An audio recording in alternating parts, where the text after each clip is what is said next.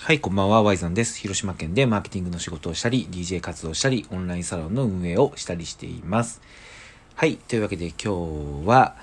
えー、悲しみについてですね、ちょっと話そうかなと思います。以前もね、話したことあるんですけど、よりちょっとね、思うところがあったので、できるだけ詳しく、わかりやすく、えー、自分の体験をもとに話せたらいいなと思ってます。まあ、何かというと、よく、まあ、あるじゃないですか。こう、悲しみをね、まあ、味わうことになる。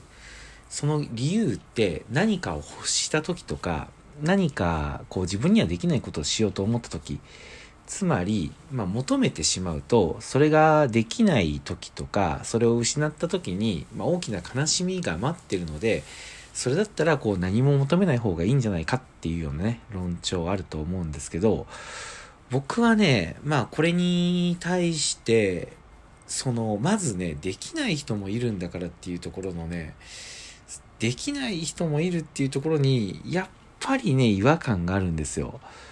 いや、それは、あの、なんか、できる人の言い分だって言われるのもね、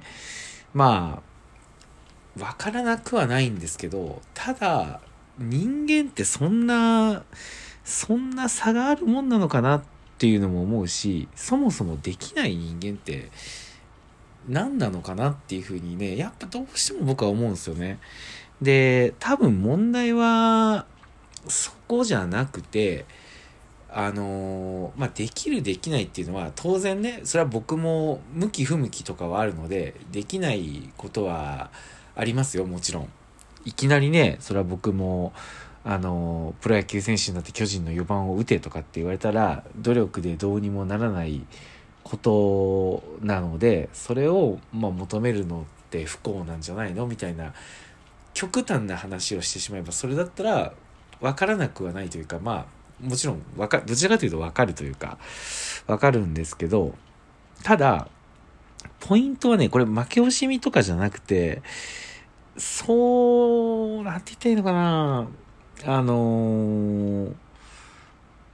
やっぱ自分なりのね、自己成長みたいなものは僕はあった方が人生が充実するなっていうのをすごく強く思うんですよね。そう。例えばね、えー、っとね、そうですね、あのー、そう、話そうと思ってたのが、僕が、えー、コンサルの仕事の他にですね、DJ をやってるんですけど、まあ僕の DJ って見たことある人はわかると思うんですけど、まあまあ下手なんですよね。下手というか技術はどっちかというともう本当に無視してるみたいなもので、えー、とにかく自分の好きな曲、伝えたい曲っていうのを楽しそうに流してがむしゃらにパフォーマンスするっていうようなスタイルでやらせてもらってるんですけど、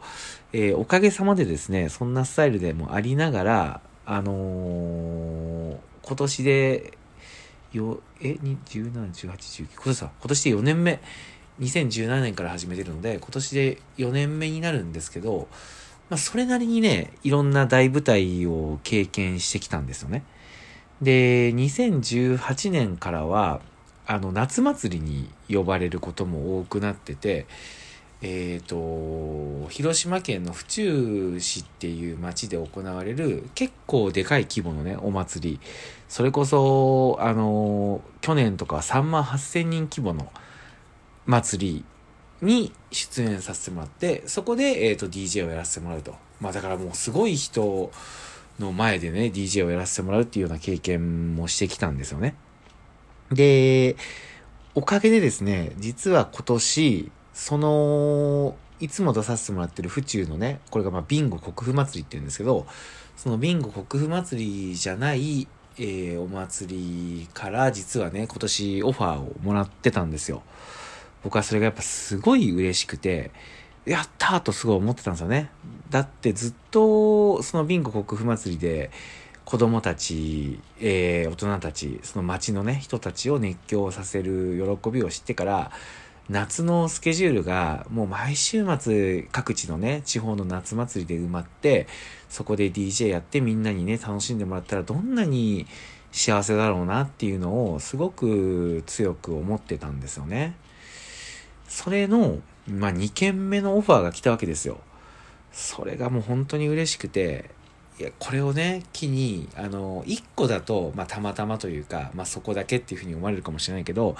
いろんな夏祭りにこう出るようなねことになればあじゃあちょっとうちも来てもらおうかなみたいなことにもねなりなるだろうなと思ってすごく楽しみにしてたんですよね。ただ、それが、あの、新型コロナウイルスのね、せいで、えっ、ー、と、中止の連絡が、あの、昨日来ましてですね、まあ、それなりにがっかりしたわけですよ。やっぱりすごく楽しみにしてたし、これはもう次のステップに行けるなっていうふうになんかワクワクしてたんでね、本当に。結構ね、まあ、あの、まあ、悲しい気持ちに、ね、なったんですよ。まあ、もちろん仕方がないと思ってるんですけどね。ただ、あの、悲しい気持ちにはなるんですけど、ただ、あの、僕はですね、そのオファーをもらえたっていうことの原動力として、自分がやっぱりできることを、あの、飾らずにね、誰かと比べたりせずに、ここなんですよね。誰かと比べたりせずに、自分のできることで目の前の人をとにかくね、あの、喜んでもらおうっていうことをずっとやってきて、で、そういうチャンスを得たら、あの、自分で発信もして、で、終わった後も感想とかをしっかり書いたり、えー、関係者の方にお礼を言ったりとかっていうことをやってたからこの話が来たんだなっていうことを分かってるので、なんかある日突然ラッキーで来たものだったら、失ったらすごく残念で、次にもうどうやったらそれを得られるのかがわからない。いや、ここですね。今自分で言ってすごい思ったんですけど、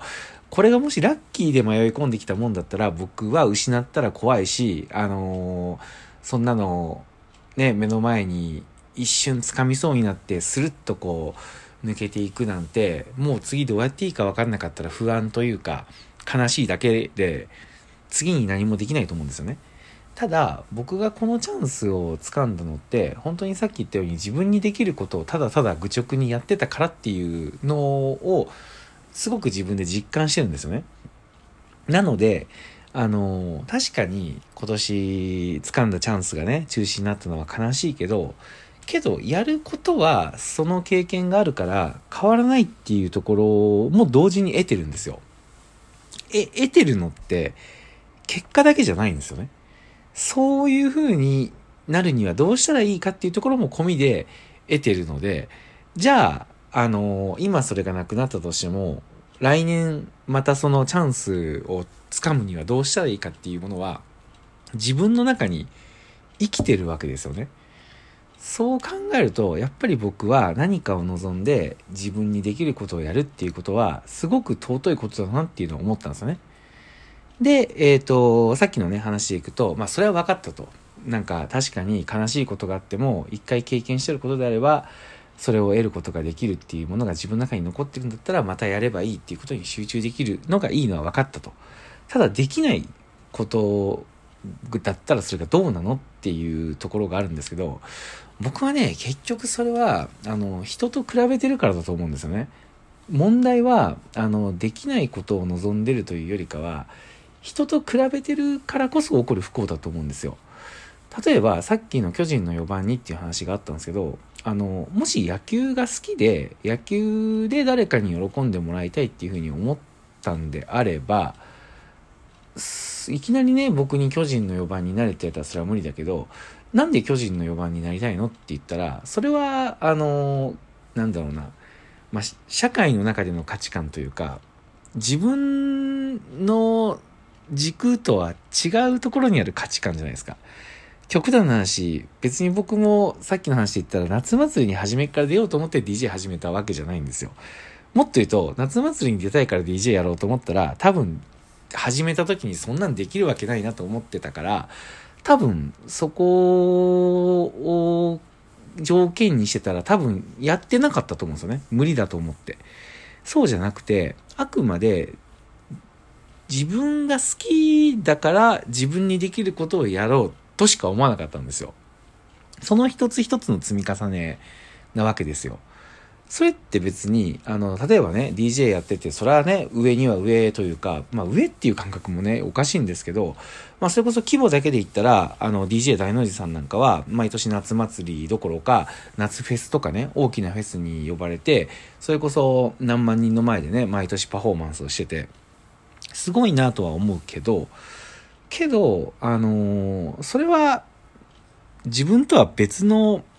人の話じゃないですか。だからそれ、すごい人がいることが僕が DJ をやらないことにやっぱならないわけで、つまり、あの、ただ僕が大の字さんにならないといけないって思って、頑張らないといけない、頑張らないといけないって、何をしたらいいんだろうみたいな感じでやってたら、多分苦しいと思うんですよね。そうじゃないんですよ。僕が言いたいのは、あの、何かを望んでもいいけど、それは自分のサイズに合ってるものなのかっていうところと、まあ、誰かのね、その、他者評価を軸にそれを思ってないかっていうところで、頑張る理由がそこに移ってしまったら苦しくなるっていうことだと思うんですよね。だからそれって別に何かを望んだら不幸になるとはちょっと違うと思うんですよ。誰かの他者評価で何かを望んだら不幸になる、ちょっと辛い思いをするっていうのが正確なところで、自分で決めて自分で何か望みに対してできることをやるって別にこれほどのね、あの幸せなことはないんじゃないかなっていうのをやっぱり改めて思うわけです。ちょっとね、あの、うまく喋れたかどうかわからないんで、どれぐらい伝わってるのかっていうのはね、ちょっとラジオの向こうでみんながどういう風に聞いてくれたかわからないけど、なんかね、自分を壊すほど頑張れって言いたいわけじゃなくて、なんか、別に自分が軸だったらちょっと疲れたら休めばいいだけの話じゃないですか。僕も休みますもん、疲れたら。けどそれができないのって誰かと比べてる時だと思うんですよ。